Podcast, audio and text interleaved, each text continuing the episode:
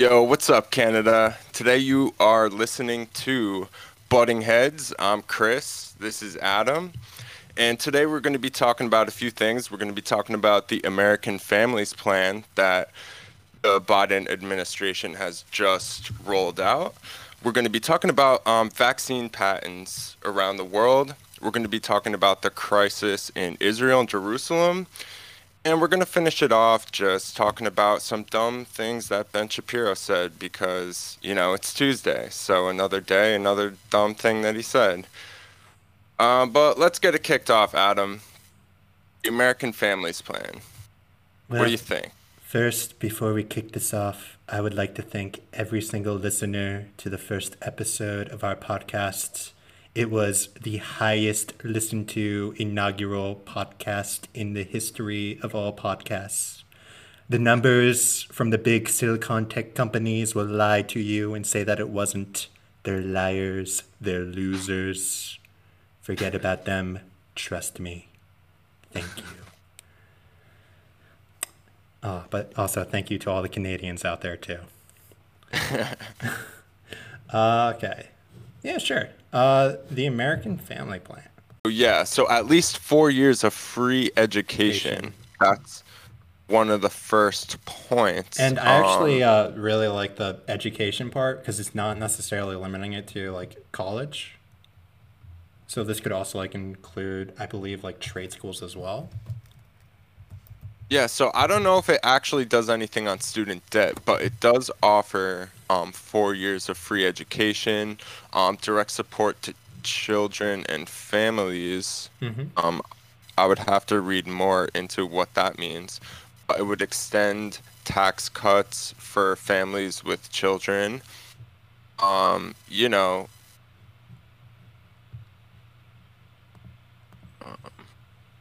yeah, universal preschool. I mean, this is a lot for an infrastructure bill. It's Um, yeah, Yeah, no, it's it's really massive and like I honestly part of me really feels as like I don't I don't know. Like it just feels too big. I'm not gonna lie. yeah. Well, and then so the the other thing that comes up. So I remember when you texted me about this the other day, and, and this is why the show is called Butting Heads, because I think during the election, I was definitely one of those people that like I'm not gonna vote for Joe Biden because Mhm. for me he didn't earn my vote, and maybe you had other reasons where you were gonna vote for Joe Biden, even though you'll admit maybe he's not like your favorite guy in the world. Yeah. But I, I, I think when I saw this bill, I immediately thought to myself, okay, if he actually fights for this and can get something like this passed through, I would actually have to like reconsider how I think about that stuff. But at the same time, like he can't do what Barack Obama did and just write down the things he wants on a piece of paper or put it on a website just to show you that he would want those things if he could, but he can't, so he won't. And it's just a real easy way to gain support from people without actually having to do anything. So I just really want to see this guy actually put the screws on some people and fight to get these things passed and know that he's he's the president. He just got elected. People support him. He he ran on a public option. He ran on all the things that he's trying to pass in this bill. So people support this and that's why they did elect him. So i do think he needs to come through with this to get any actually and any credit from me. What say you? Yeah, I would say, like, unfortunately, like, Republicans exist, right? And they make up 50% of Congress, or 50% of the Senate. And unfortunately, the filibuster exists. And, like, even in the past, like, the Green New, or uh, not, not the Green New Deal, uh, the regular New Deal, um, and even the Great Society that like Johnson passed heavily relied on like Democratic supermajorities. Um, I honestly think something like this could probably pass in various parts if like underneath like a Democratic supermajority, but like I don't I don't know exactly how this would pass with like 50 Well, Republicans. well, what about first of all, you can you can turn any you can turn any bill into a bill that just needs 51 votes in the Senate, which you do have a majority of, and you do have a tiebreaker with the VP, and um, you do have the Congress. So you could turn anything into something where you would need 51 votes. You would just have to put certain provisions in the bill that it would expire after 10 years. Just like, I mean, this is the same argument we had when Barack Obama just wrote down on his website that he wanted to do a public option and then claimed that, oh, I need 60 votes, and so I can't get the 60 votes. And I think um, that's been heavily discussed that he absolutely could have passed it in a way where there's 51 votes and how and how come they can lower corporate taxes by over 10% uh, with because 51 votes? That was through reconciliation. and so you can use a reconciliation process here too w- with with a public option and with all these other things. You can always pass something through reconciliation. You just need to adjust the bill a certain way. And so i mean if you really want to pass something you kind of got to do what you got to do. And if you really want to win a second term and if you want to get more seats in the senate and the house then it would behoove of you to actually do something about healthcare when people are losing their healthcare and they don't want an expansion of obamacare. People want a, a, a public option that they can buy into that's not going to be a health insurance company that can just throw you out at any time that they want. Um, yeah, I, I know I just did a lot of talking there, but No, yeah, that's fine. you go ahead. Um, I mean, there are definitely tricks like pass bills, like going past through like the 51 votes. Um, unfortunately, every time you do that, sometimes you do sacrifice a lot of like purity of the bill, or I guess. Um, and by that, you have to like change it in specific ways where maybe it won't be like as strong as it like originally is. And honestly, I would actually be for like any measures that can actually like get it passed because I think like most of the stuff in here is a net good and should be pushed for. Sure, yeah. I, I I think the one thing though that would bother me is that if you switch it from a public option to a system of uh, expanding the Fo- Affordable Care Act, So because yeah, like I, I like I, I like kind of texted you this like earlier, right? Like I feel like that the, the only way you could really like improve upon like the uh like ACA is pretty much having like a, a public option. Like I it's like because like really the, the only things you can either really do is either like force states that haven't accepted the Medicaid expansion to accept the Medicaid expansion or just allow people to buy in to Medicare, like or like find a way to like somehow lower premiums. and and the you can't say okay, listen, there's a problem with healthcare. There's also we don't want to do anything because there's these huge corporations that make a ton of profit. So how can I come to a solution that satisfies the people's healthcare needs but also doesn't destroy these giant corporations? How about we do a system of subsidies where we subsidize customers who wouldn't normally receive healthcare because they're deemed unprofitable. We take unprofitable customers and we subsidize them. And so I think that level of compromise that does nothing to help actual American people.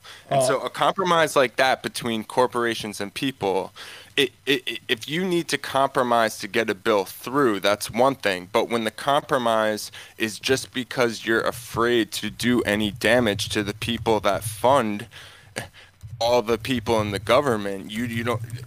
That's a compromise that we as people cannot cannot be willing to take and it's compromises they don't make in other countries in the world it's a compromise we make here and we shouldn't put up with that right Well, I mean, a lot like so like a lot of people who like have their like insurance, they're somewhat enjoy. Like on average, when they're polled about it, they do like it. A lot of people don't like the idea of like.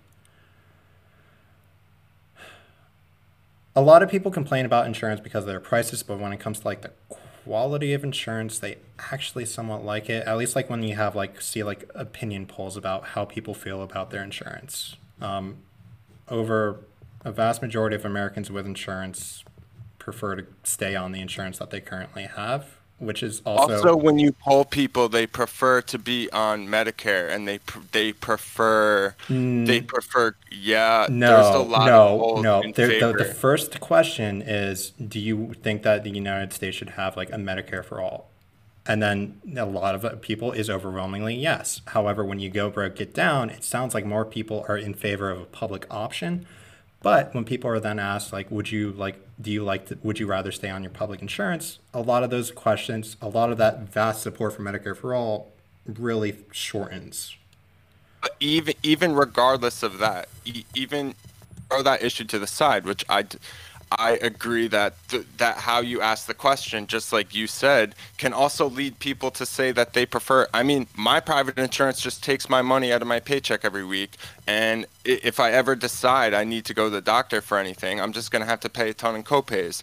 So I I don't know how that actually helps me. But regardless of that side, like okay, people are popular with it and, and you did just mention the public option Yeah. doing uh, the expansion of affordable care act because people are happy with their health insurance rather than doing a public option Well, like, just it- it's the i mean you thing. can still have your health insurance when there is a public option Yeah. so then just expanding the affordable care act is really a compromise with people that we the ones who choose the government and vote for them we don't want them making these sort of compromises Well- we want in the interest of us. And and that's why so i am a medicare for all guy but i will accept a public option because it's a policy that competes with insurance companies. And it's something that instead of profits going to insurance companies who constantly throw people onto the streets it's, it's not about profit. It would be about healing people. It's not about denying people who have certain health conditions. So even though I am a Medicare for all guy, that is something that's actually challenging the power structures that have ruined our healthcare system. Where expanding the Affordable Care Act is is embellishing and it's it's assisting those power structures that have ruined our healthcare system. So that's why for me I can make a compromise on the public option, but the Affordable Care Act to me is just unacceptable. Yeah, so which is It was created by Mitt Romney. Like, let's not act like it um. was actually created by Richard Nixon back in the 1970s because Republicans needed. There you go. their There you go. So I mean, we're not talking. We're this is a solution that that people on the right have come up with because they see it's undeniable in poll numbers. Yeah. People. And it's undeniable in cost when you look at cost per person of medical care.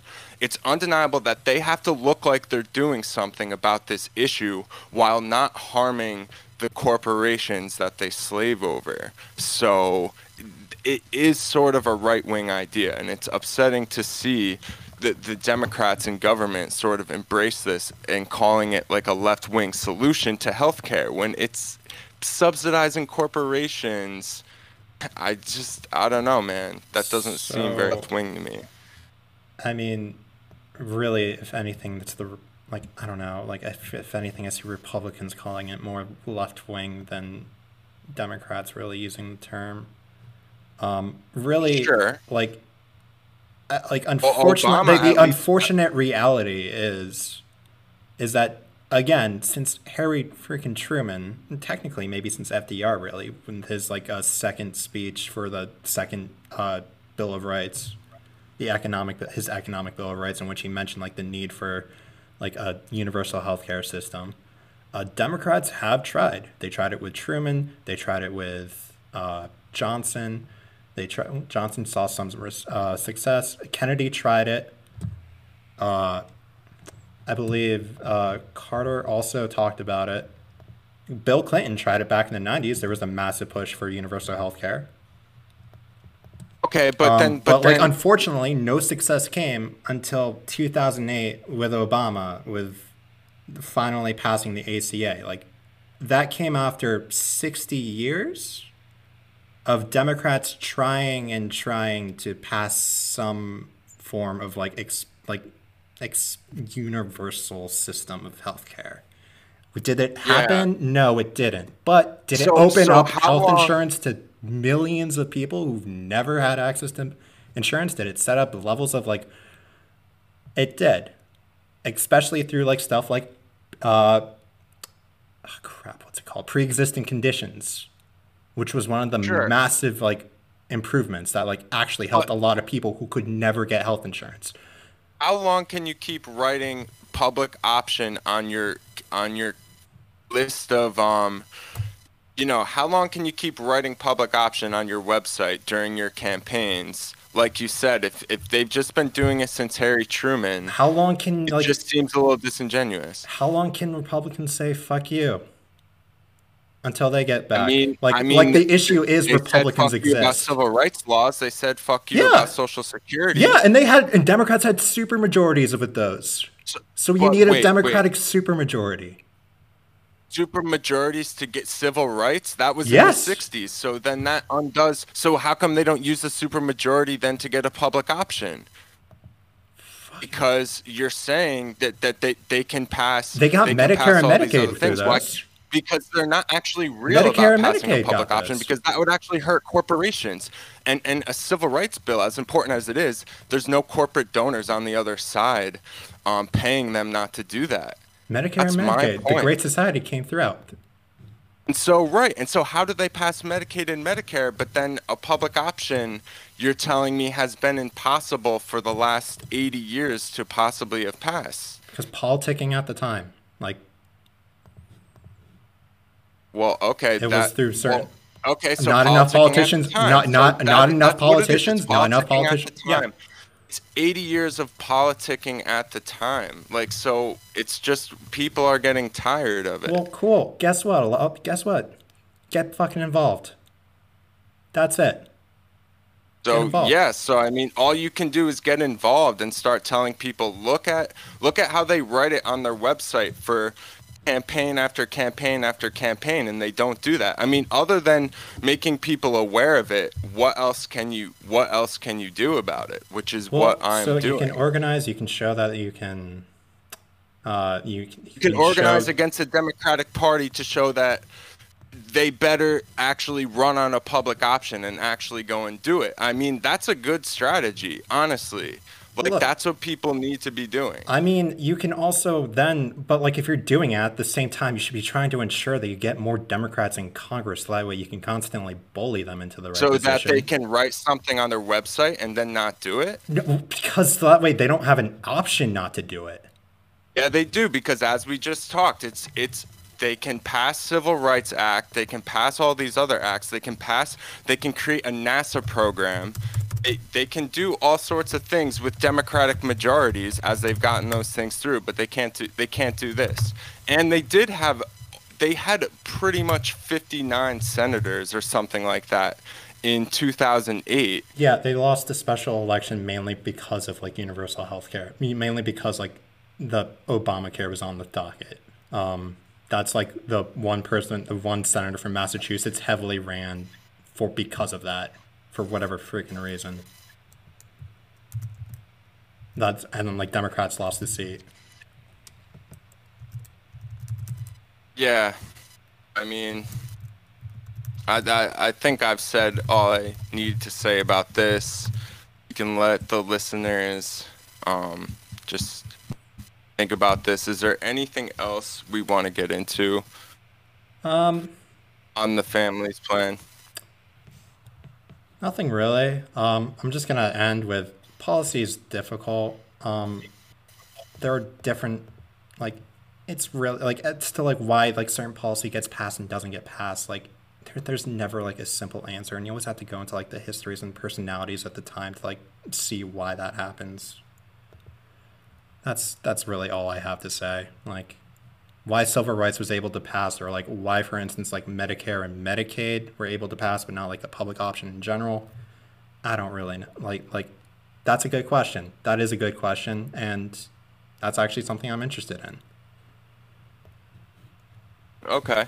Um, I think next we're going to be talking about the vaccine and the patents. And for the listeners who don't know, um, just really quick to sum this up, there's a huge issue right now because um, certain corporations or entities have created vaccines and um, they want the right to sell it across the globe. And um, certain countries who don't have access to the vaccine could be making the vaccine and theoretically um, distributing it and keeping people safe from COVID but because um, it would be a violation of the law to just produce something that somebody else has patented, they're unable to produce these vaccines. And so there's a lot of issues around this, and there's a lot of discourse. There's a lot of people saying that, um, it, you know, um, it, that the vaccines would help if you alleviated the patents, and there's other people saying that no, the, it wouldn't help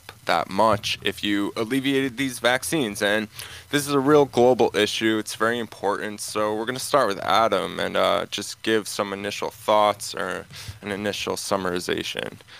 Uh, yeah. So unfortunately, like for all the talk about like just opening up like patents it, it's not really that helpful. Um, unfortunately, like a lot of like, for instance, like a lot of the vaccines are like through mRNA, which is very new technology, which has which very few like plants around the world can actually like have the technology to actually like manufacture.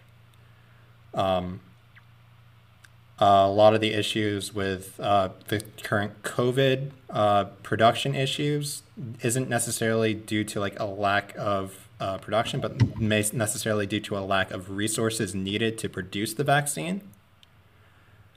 Uh, and also, there is like concerns with like safety standards and whatnot. Um, if, for instance, like for instance, with the new technology, like if you try to like put it uh, like new technology, like rush new technology into new areas uh, in which like people aren't necessarily like uh, know exactly well how to do it. Uh, there may be like an issue with safety concerns that can then like harm global pandemic or global vaccination levels. Like for instance, with the jo- Johnson and Johnson, there was a small there was like a there was a bad batch that really slowed down the vaccination progress in across the globe, especially in America. And yeah, that happened in America where we do have pretty good conditions. Oh, so, so let me.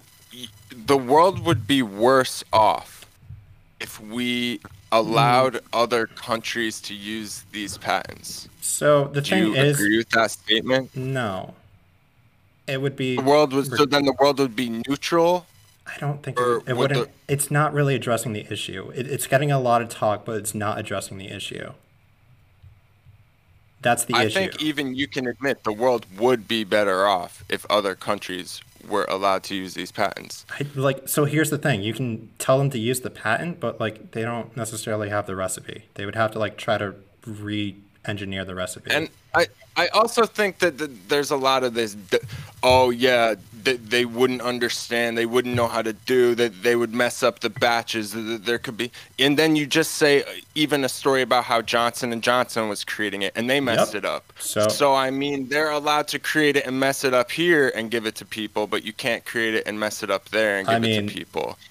Yeah, and we see the consequences of them messing up, right? That, like just because like it's something bad thing happened doesn't mean everything. Are like so stupid. No, it's not. Yeah. If I it's like saying like even I mean, like an expert, uh, like for instance, like say you have like a, a, marksman who can hit a bullseye like 99 times out of 100, and then he misses the bullseye once, and you're saying, well, the marksman missed the bullseye.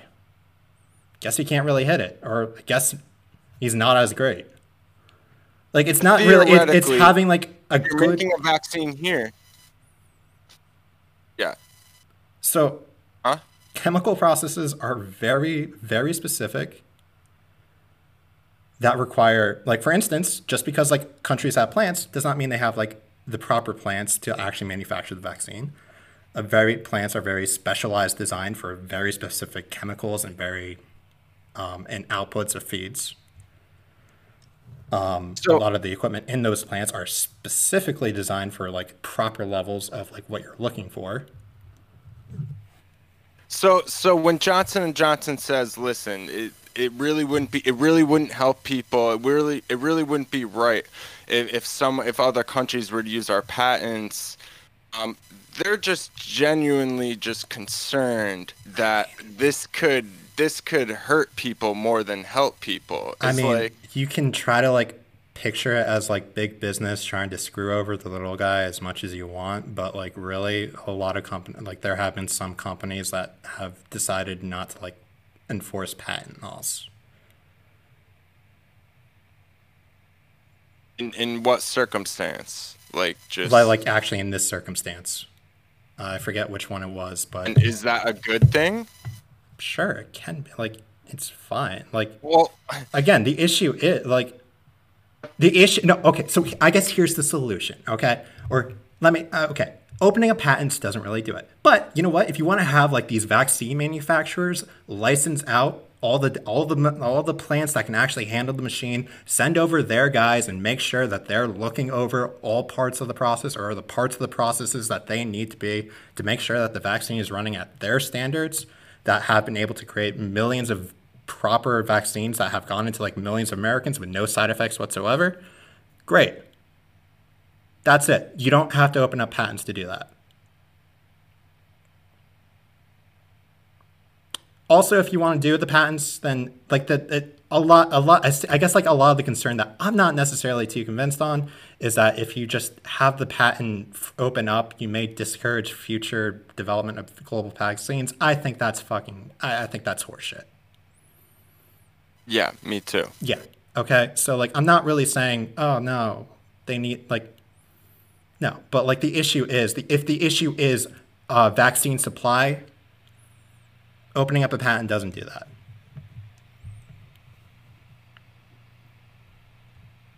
Okay. Uh, I I think I would have to disagree with you there. I just don't know if there's any more that I haven't already said that I could really add. Um, yeah, it's interesting to see how this does develop. Uh, Um, also, production capacity is like the, the the issue is also like with material. Like there isn't like enough material to like make like vaccines past like the certain amount. Like there's like a shortage in like the supply chain. Right. So, So, and again, yeah, opening up a it's just- patent doesn't do shit. Like there are Okay. serious issues that can solve like issues like if you think like for instance like I think like for instance when it comes to like producing mRNA vaccines, all the facilities that can produce like mRNA at like that scale, I think they're currently being used and I think they're currently at like full production. Well, I have heard that there are factories in other countries that would be ready to produce the vaccine. That all they need is the legal permission to be able to do so. So I have heard a lot on the contrary Well, about they can probably, like- factories. Well, then sure, if you want to like license them out, then fine, that can happen. You don't need the patent to be open up to do that. And it's just so it's just you just have a general you don't believe countries um have the infrastructure and the ability right now if they got the patent to be able to actually make it or or, or if they did make it they wouldn't be making it um accurately all the time. Is that fair statement? So if you just release the patent, you're not releasing the recipe, so then that would mean the other countries will have to try to like backtrack from like what current doses are to like try to figure out how you made it and then have figure out how to make it to scale. And then from there that can then increase differences in the vaccine types Yeah, which and- can then lead to further issues I, I down do the think line. I, I do think in future um, epidemics, you really can't have private corporations um, making these vaccines. I, I really think that this is showing us that if you want the vaccine to reach more people, you would need to publicly fund research into vaccines because it shouldn't just be about shouldn't just be about who who has the patent and, and they're going to decide who who gets to produce and who doesn't. I just feel like that's sort of an injustice. Yeah, sure like yeah if like uh like in future vaccine like if there was like a more of a government funded effort to like produce a vaccine as well as like private that, that's fine yeah. That yeah. would have been great. And then and then and then if someone it's not like oh but we can't give them the recipe because as you're saying you can yeah. give them the patent but you can't. Well then it's like okay well, what do we need the recipe for? We're not actively trying to make trillions of dollars off of it. Yeah. we're trying to heal people. So then you can just give other then, people the recipe as you're saying. Yeah so I think also just to end on that note, it maybe let's just look at some future pandemics and how we can set things up differently to make sure we're not in this like stupid patent situation next time. Yeah, and that's like a great way to learn about it. And also maybe even seeing like, okay, what can be future because like again, a lot of the huge problems right now, issues in the manufacturing like issues in the supply chain process.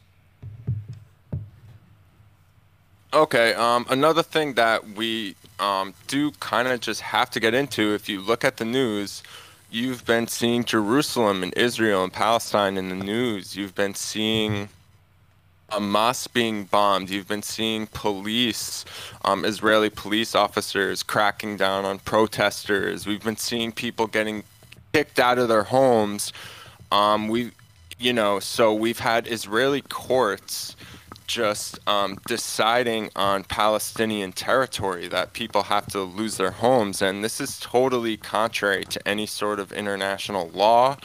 And and people I talk to that are really up to date on the Israel Palestine issue say that this is even similar to like an historical event, sort of like the first and second intifada. Like this is you know on the scale I mean, I've heard this even start being referred to as like sort of a third intifada.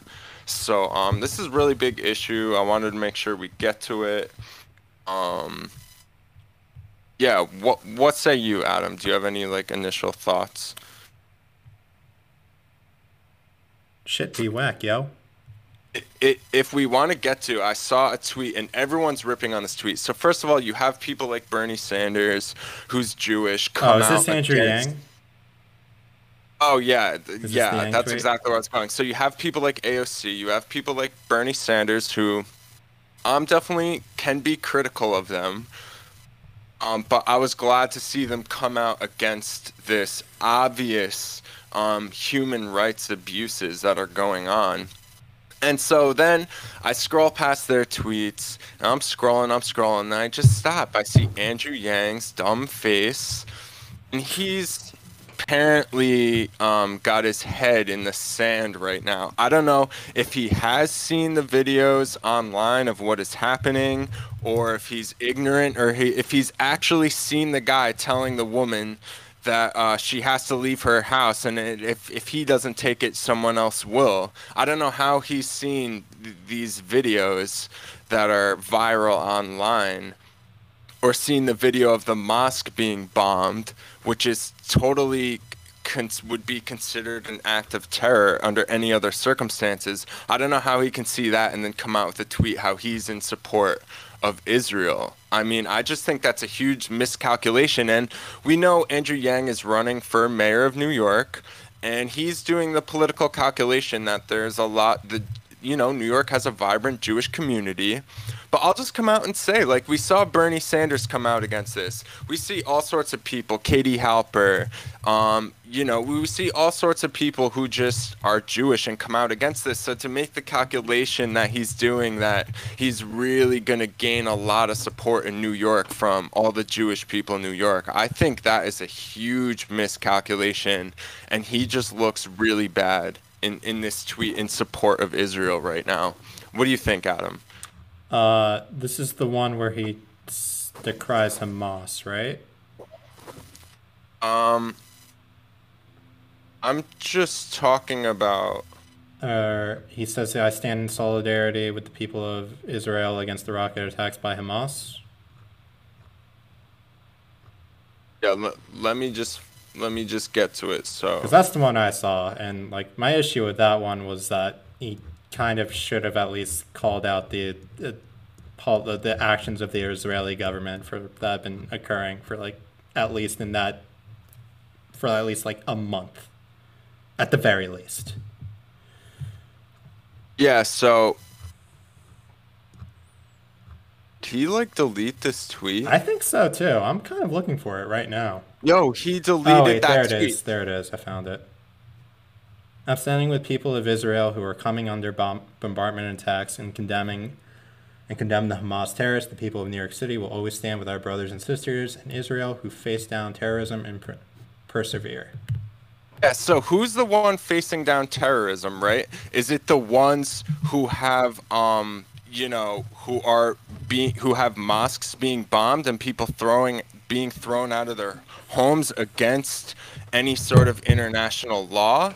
And so it, it comes to question, are you just supposed to accept your mosque being bombed, your people being thrown out of your home, and then any sort of retaliation for Andrew Yang the retaliation to that is actually a terrorist attack, but the original bombing of a mosque or throwing someone out of their home or having a clash of police that kills 300 people openly just killing people. Um, that's not the terrorism. That's not the fascism. The fascism is if Hamas decides to shoot a rocket where they don't even kill anybody.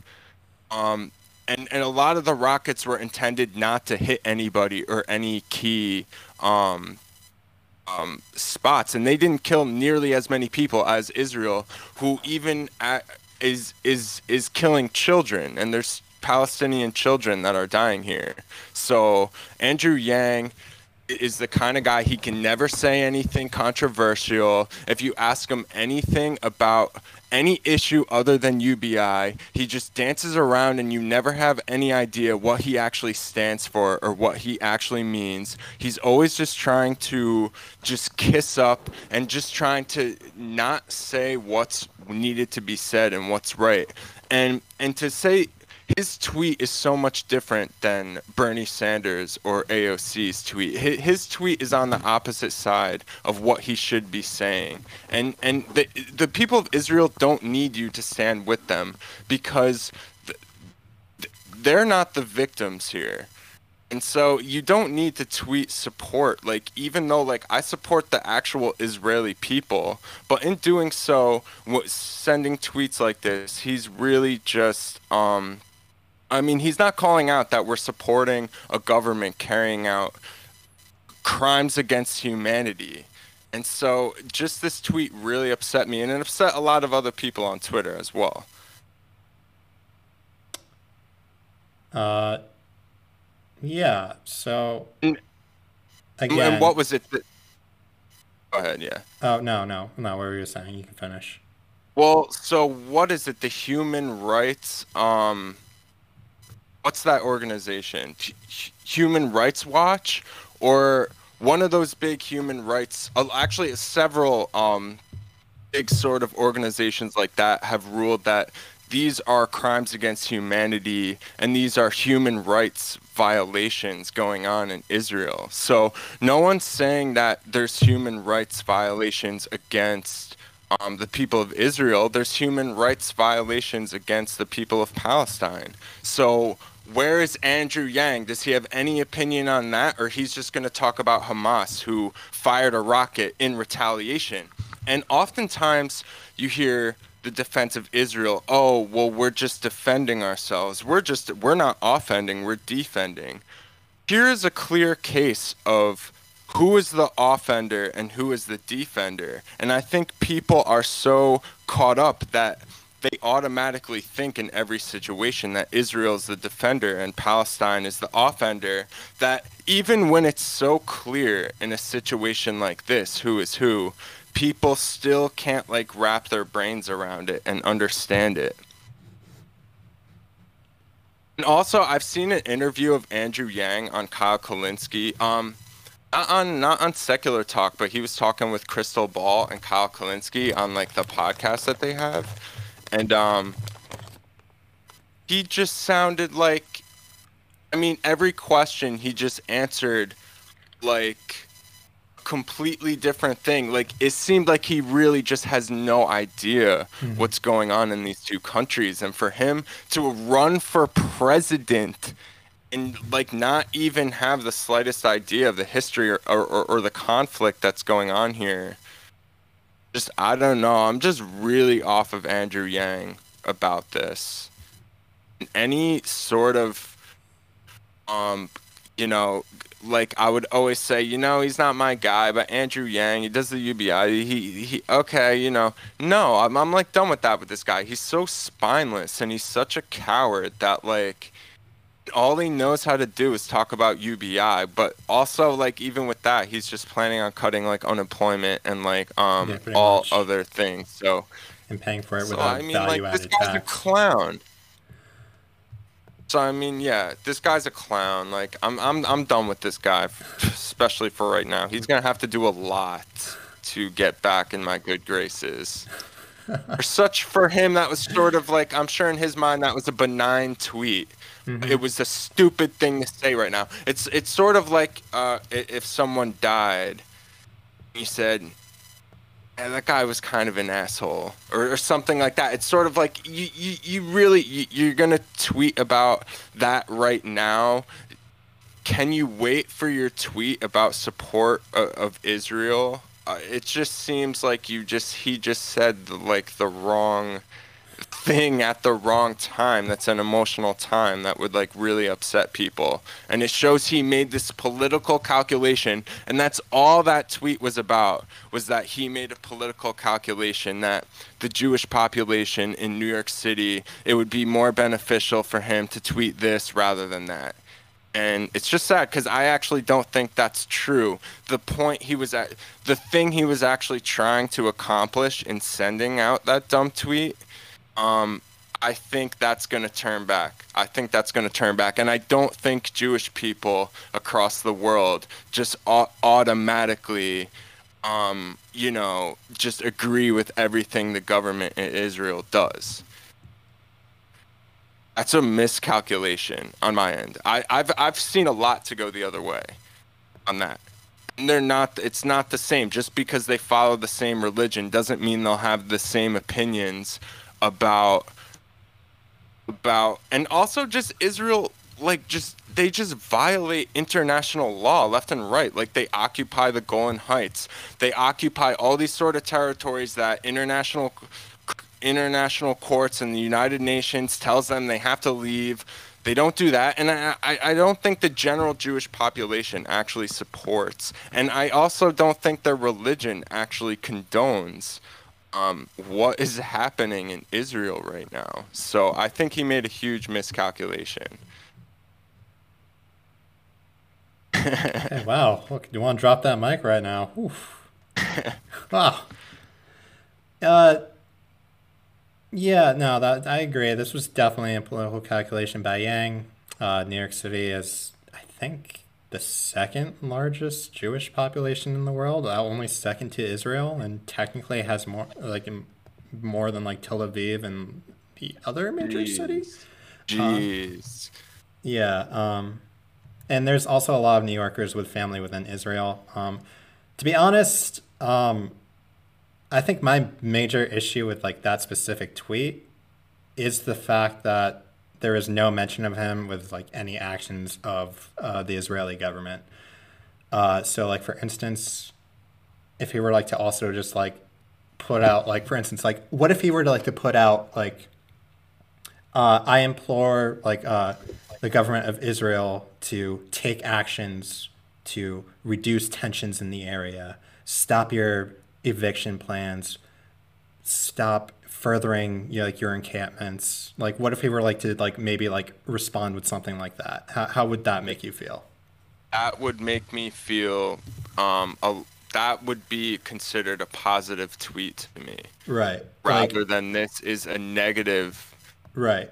Like like this would like also include him condemning hamas for like the rocket attacks. Like because just look at that tweet if someone sort of doesn't fully know, you could just read the tweet and say, and say, and then you could sort of make your mind look past a, a, lot of the things that are happening there. So the tweet is just it's just a bad tweet.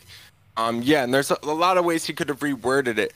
Um, you know, or you could even have said something like, "We need peace in Israel," and I, I, I, I would love to see nothing more than these two sides Mm-hmm. um, just figure something out so we can avoid this bloodshed. And that's a way you can say it, you know, something like that, where you're not.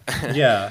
Yeah, no, where you're not just like completely ignoring like the other side of it. yeah. He's kind of making Yeah. it the the tweet makes it look like the rockets are coming out of a vacuum. Yeah. Um, Yeah, or, or, or that the rockets are an attack on, on the defenseless people when, of course, okay, there's some truth to that. Also, it's a response. It's a response to an attack. So, so who's the attacker? Who's the defender? I, I think. Anyway, um, Yeah.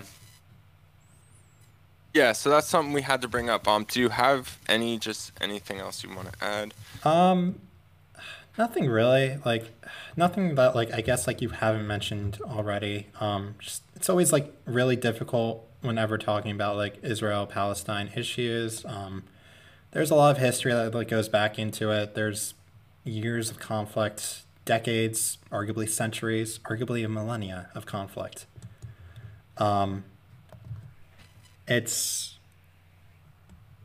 um always important to like like so like for instance like i think like this new wave of tension started after like i think a court case that was decided like a year ago when a, a israeli court judge decided that um, jews can return to their 1948 homes in east jerusalem after israel basically annexed it Right. um, and because technically they didn't have the deeds, that'd be bad.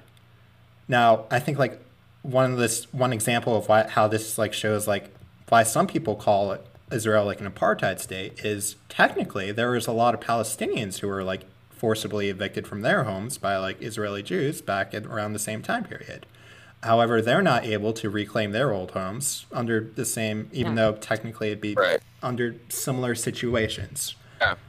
And I, I, I think I, I've heard someone I don't know if it was Noam Chomsky or if it was it was just someone really smart said this one time like in a weird sick way like Israel used to be a lot better at hiding their annexations and hiding their apartheid state and their colon and their colonization. But i think just over time it's just become so brazen that it's so much more accepted to call it an apartheid state to actually compare it to south africa which i think even not too long ago i just don't think people were there ready to admit that but i think over since netanyahu has really um came up. into power Yeah. and also like just the one last part about how like if like we're leftists and there's this right wing regime in in Israel and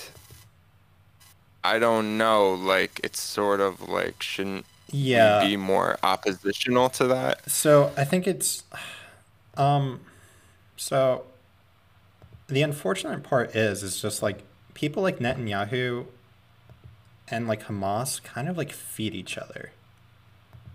Because both kind of like vindicate the other's existence in a way. So Netanyahu would like consi- like like continue like the expansion of like colonies or like cons- or like or ve- or like allow like um more and more atrocious policies that impacts Palestinians. Uh, meanwhile, like elected officials within like uh, the Palestinian Authority who are like trying to negotiate look like like idiots because it's like, well, what are you doing? You're doing nothing. Meanwhile, Hamas comes by, they're the strong arms, and they're like, see, we're willing to fight back for you people. This is why we need help. And Yeah. so, like, unfortunately, the ultra, like, the two ultra, ultra hardline people just feed each other, and it's it's awful. And, and like, yeah no I, I actually agree just, with that. yeah, and, and like it, it like destabilizes the nation or the area because of it. Yeah. Like yeah i mean hamas i mean my my criticism of hamas would just be you i don't think it helps. I don't think their tactics actually works to get palestinians a- away from this apartheid state. So i mean To be honest, um, with like Hamas specifically, I would not be surprised if Hamas just hates Israel more than they care about Pal- Palestinians. Like, yeah so I'll be like, like sometimes that's just what it feels like. And um, yeah, the, they do hate um, Israel. Um, in the same way, sort of though, how the our founding fathers hated England. So I mean, I don't just sort of um, write them off as some kind of um, well, the the thing is, and I just think we've talked about this before. Like they're always just getting compared to terrorist groups like um, ISIS and um, Al Qaeda as sort of these like like their fight the the fight for freedom in Palestine is sort of the equivalent to flying two planes into the twin towers. So I mean that's just with me like that those two things I feel like are sort of different because one is they're fighting for their own freedom.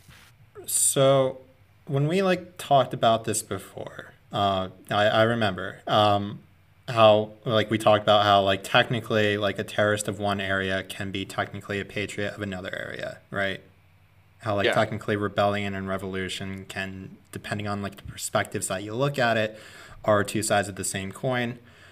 Uh, that being said, um, it is probably very safe to assume that like while technically some people can look at it, it is possible to look at like Hamas and see like freedom fighters, it is almost undeniable to like not look at how for instance how long it took for them to recognize like Israel's right to exist.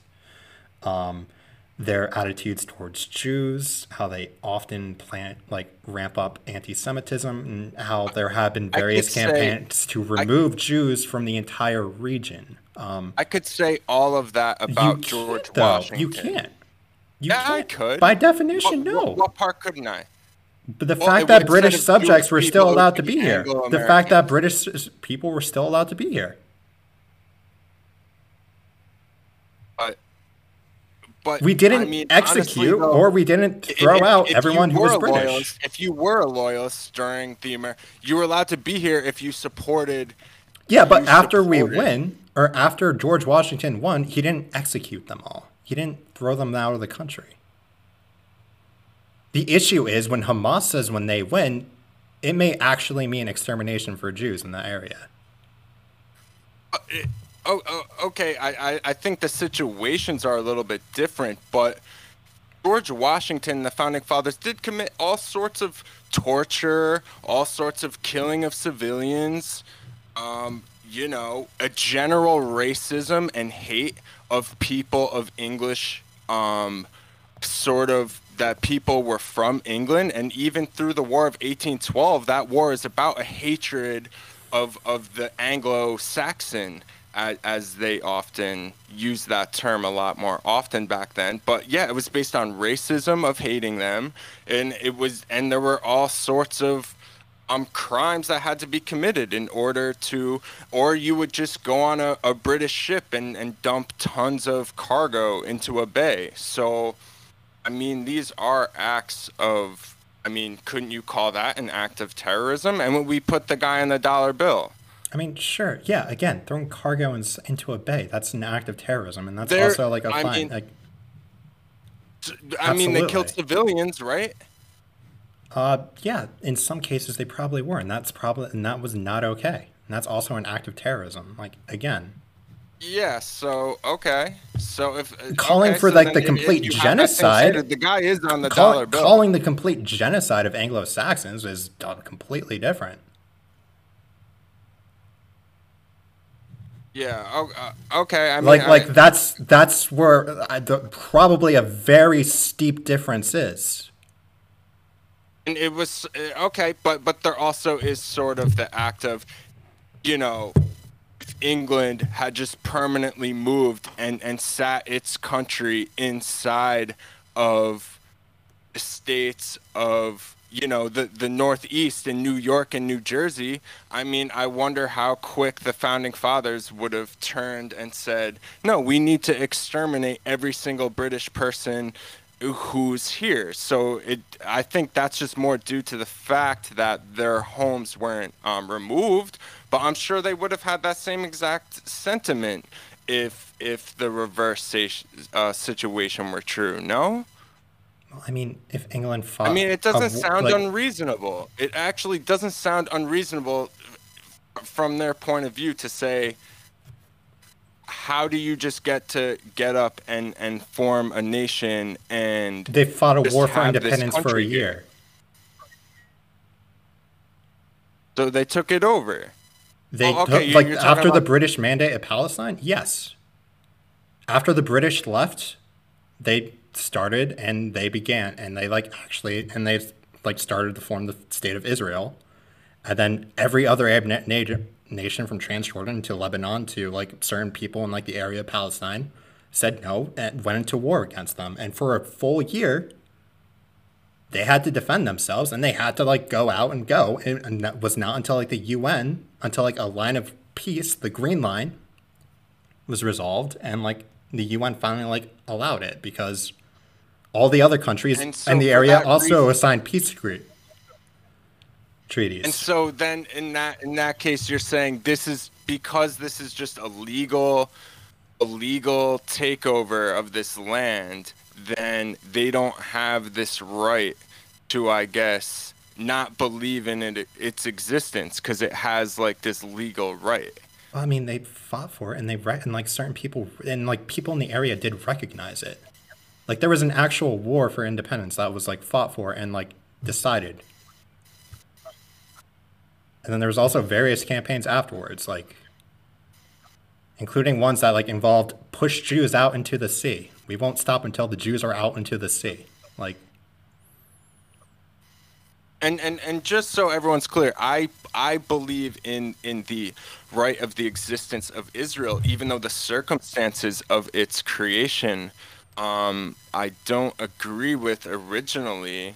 Um, but also at the same time, I do have sympathy for someone that says, uh, um, no, this is just Palestinian territory that sort of got stiff armed uh, out of their and, and and now they have to live as as second class citizens. Not only do they have the territory taken away from them, now they have to live as second class citizens um, getting patted down every time you go into another town. It, it, it's beyond just like killing people and taking their homes. It's everywhere you go, everything you do. There's someone checking to make sure you don't have anything on you, um, telling you you can and can't go somewhere, ha- having to get all sorts of permits just to travel around, not having the same access to the water and the resources there. So, yeah, like the people are upset and, and they don't want to live under this Uh, as second class citizens anymore. And how can you do that if there is an Israeli state there doing that to them? So it does make some logical sense to me. Like, if you can convince someone that, that they could be in that they don't have to live under as second class citizens and Israel can exist at the same time but I just think certain people start to lose that belief that that as long as Israel is there, they won't be free.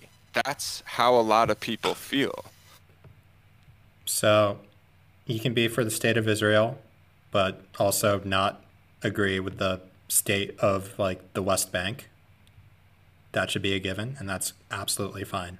Uh, because Israel's policies within the West Bank are absolutely terrible for the reasons that you mentioned. And also, I'll also throw on like medicine is also harder to get in the West Bank, and that's shitty. Um, on the other hand, uh, you can also uh, be pro Palestinian without standing Hamas. Um, to be honest, I think like probably one of the biggest issues when it comes into this is how much attention Hamas gets.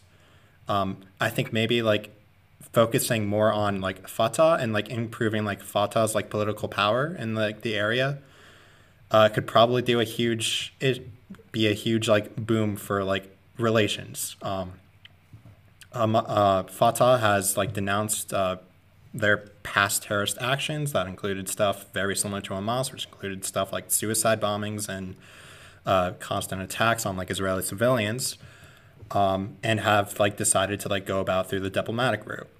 Uh, to be honest, I think like probably like one of the biggest things that like U.S. lawmakers can probably do is try to boost relations with Fatah in that area and try to have like Israeli forces and like Fatah like try to negotiate something, which is that way like Yeah. to alter an alternate to like present like an alternative to the people there besides uh, Hamas. Sure. Yeah. So I mean, I, I I think I could get on board. I think I could get bored with that. I'm not I'm not a Hamas guy. Um, like yeah, killing c- civilians. I'm very much against killing civilians. So anyone who's doing that as as as a political movement Yeah. is just stupid. So Plus, I'm- they look I they do sympathize with certain views that they have. If it was up to me, um, I wouldn't. I wouldn't just be so. I mean, it's easy for me to say, but you can't let the anger about it just let you kill a random person who's walking on the street who has nothing to do with. Um, the situation at hand that really just releases anger Mm-hmm. but that actually like doesn't help anyone and who knows like you could be killing someone who Who who was an israeli citizen on the side of of ag- ag- against the apartheid of palestine so Exactly. it just doesn't work And it does it go just the other way work. too. Um, when if when Israel just mindlessly bombs like areas of like the West Bank, you could be killing people who don't hate you, but now you're making them hate you because you just killed their families. exactly if And like when- it's a, when hate is a two way street, and you should just someone kills a member of your family the chances of you just forgiving that and, and moving on it is a lot harder.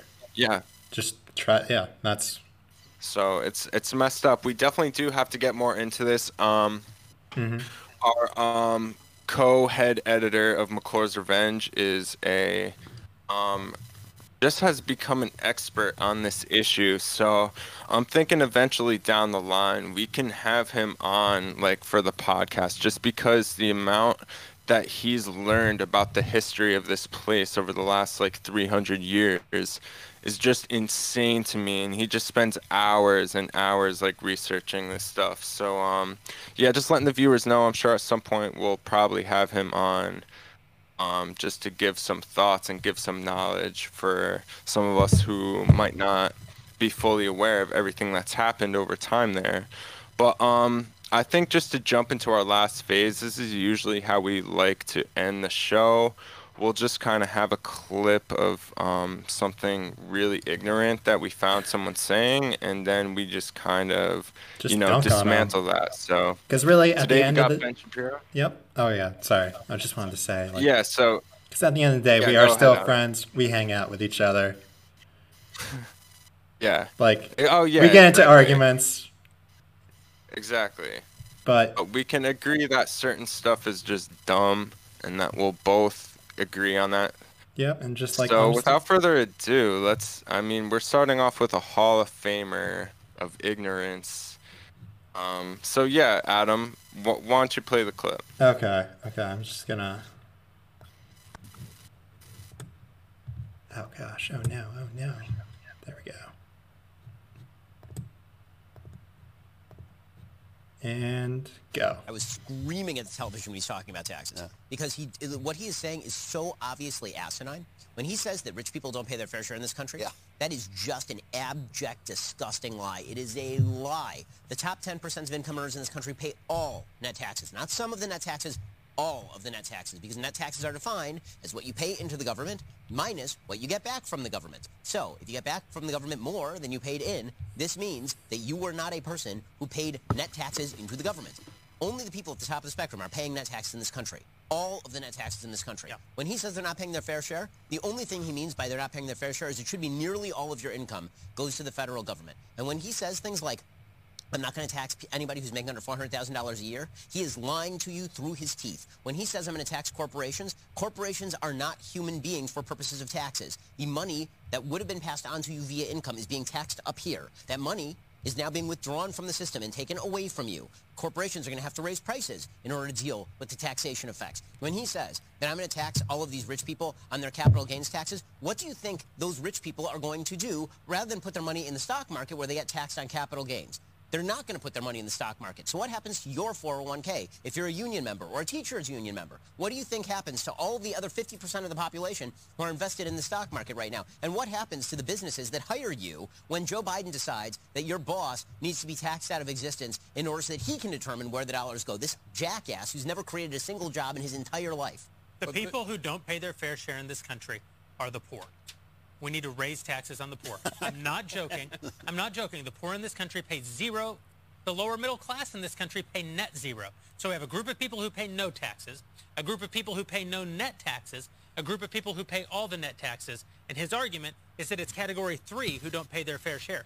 Fair share means your percentage of taxes. We've determined that there are some people who shouldn't pay any percent of taxes. The only fair taxing system is one in which everyone pays.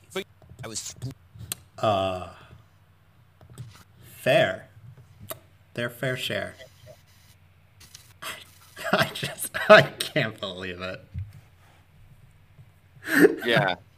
And even like, yeah, and just what the other guy says is just so ridiculous. So like, it's it's arguably even more ridiculous because like again, and you know, yeah, but you know what's funny to me? It's like you got all these people listening, right? All these lower and middle class people listening to them saying that they're not actually paying enough in taxes, and it's actually the people you're watching. They're the ones who are paying too much, and there's just all these whatever, like million people just sitting there.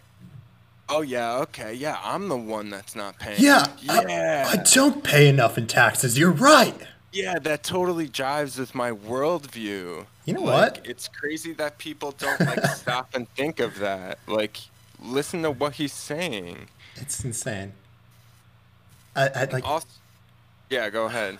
like okay, so like the the best part there is just like when they keep on talking about like fair share, fair share. They're not like defining like what they exactly like what exactly do you mean by like share or mm. like so like for instance for me when I think about like a your fair share I think about like okay well where is like most of the new income generated or like where is like most of the money generated like in like that fiscal year and how should we tax it um, typically, basic like income inequality trends. Uh, if you own like one percent, if you're like in in the top one percent, you're accounting for ninety percent of all new income generated. So, Right. If, if you're in the one percent and you're not paying like ninety percent, I'd say arguably you're not paying your fair share. Right, and also the, the the thing I always bring up is that Kennedy lowered taxes, Reagan lowered taxes, Bush one lowered taxes, Clinton lowered capital gains taxes, um, Bush cut taxes across the board, but especially on wealthy people. Trump had a had as they call it like the biggest corporate tax cut in human history. Now we can get on and say, look at the tax structure in America, how it's so unfair. It's almost just like it's ignoring like the last 70 years of what's happened and it's just sort of like of course we could have another tax bill another corporate tax cut another elimination of estate taxes and all sorts of things like that and all add in more loopholes. And then they would just come out and, and make another video. Look look look how bad the economy is. You look, know- look how much the taxes and too much regulation. It will never stop. It will never end. This opinion will there is no perfect level. It's just zero. It's just nothing. It's just full on um, control of, of corporations to pretty much be able to do whatever they want without having to give anything back to the government or society so it's just they keep going with these arguments So like I think I can like offer them like a very good um, bread. If they don't want to pay taxes, that's fine. Join me and we'll campaign for a negative income tax. We'll just have negative taxes across the board. Government just pays everyone money. How about that? no taxes. Yeah, it's Government pays that. How about that? Like, Right. because like I don't know like where their end end point is really going to be. Like, are- they're not gonna like like you said. We have years, decades of like tax cuts after tax cuts after tax cuts, and what's their line of thinking still? Well, well, we just need to keep on cutting taxes, and everything will be great.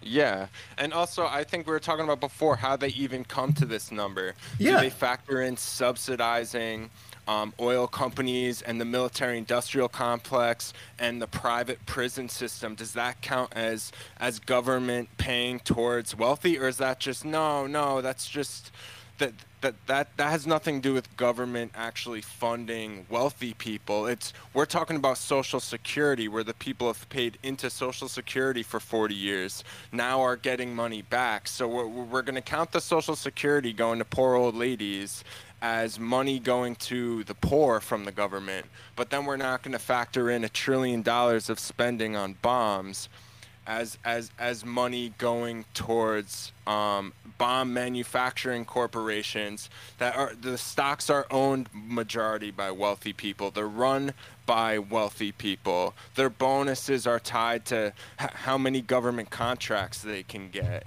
And so I, I would really want to wonder.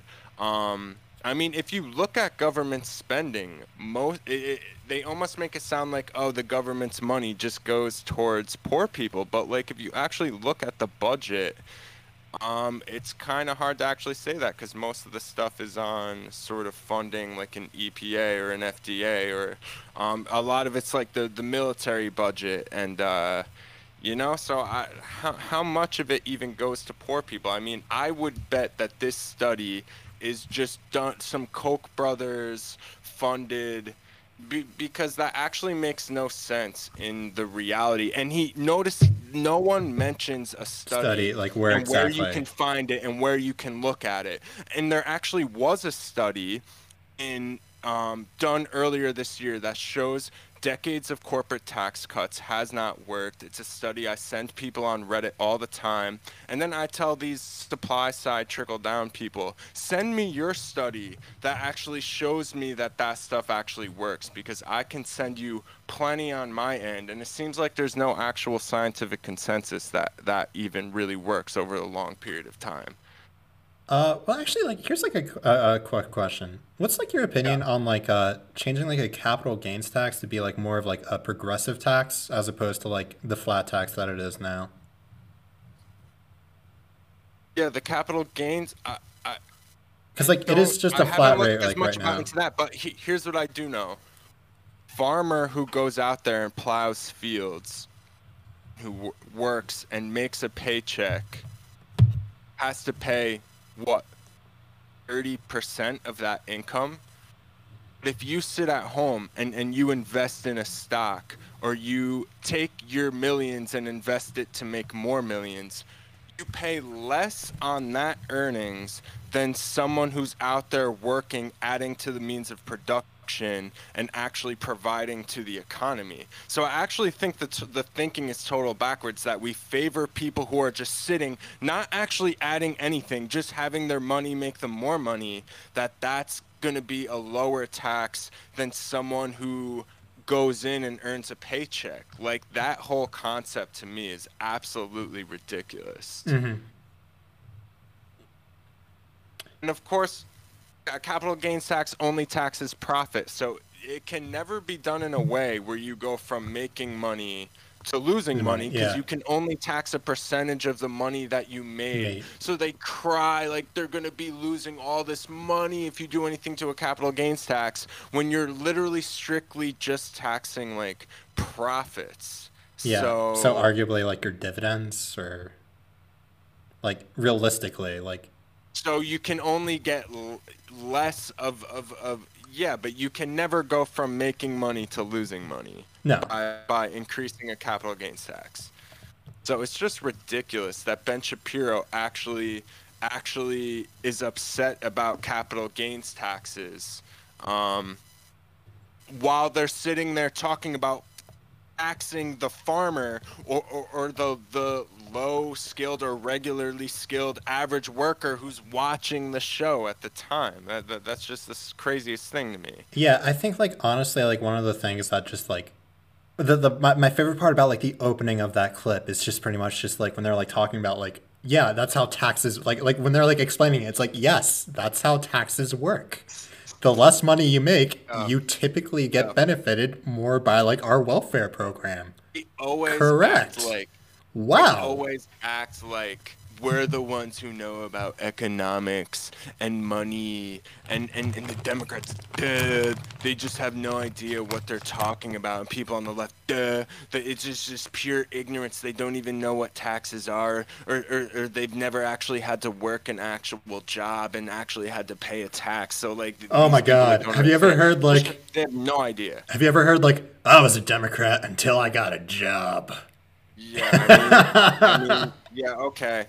We, all see that they passed the biggest corporate tax cut in human history, and now we say Ben Shapiro's telling that the taxes are too high. We're not taxing poor people enough. But of course, half the time they would try and deny this.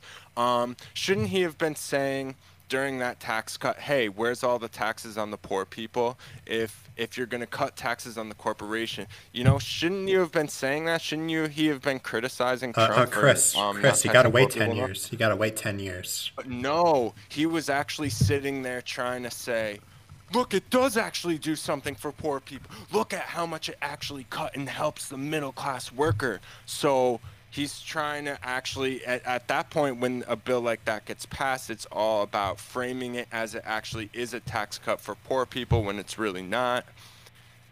And then, you know, on, on this end of things, now he's going to say, yeah, you actually want to be taxing them more, which is what we were criticizing.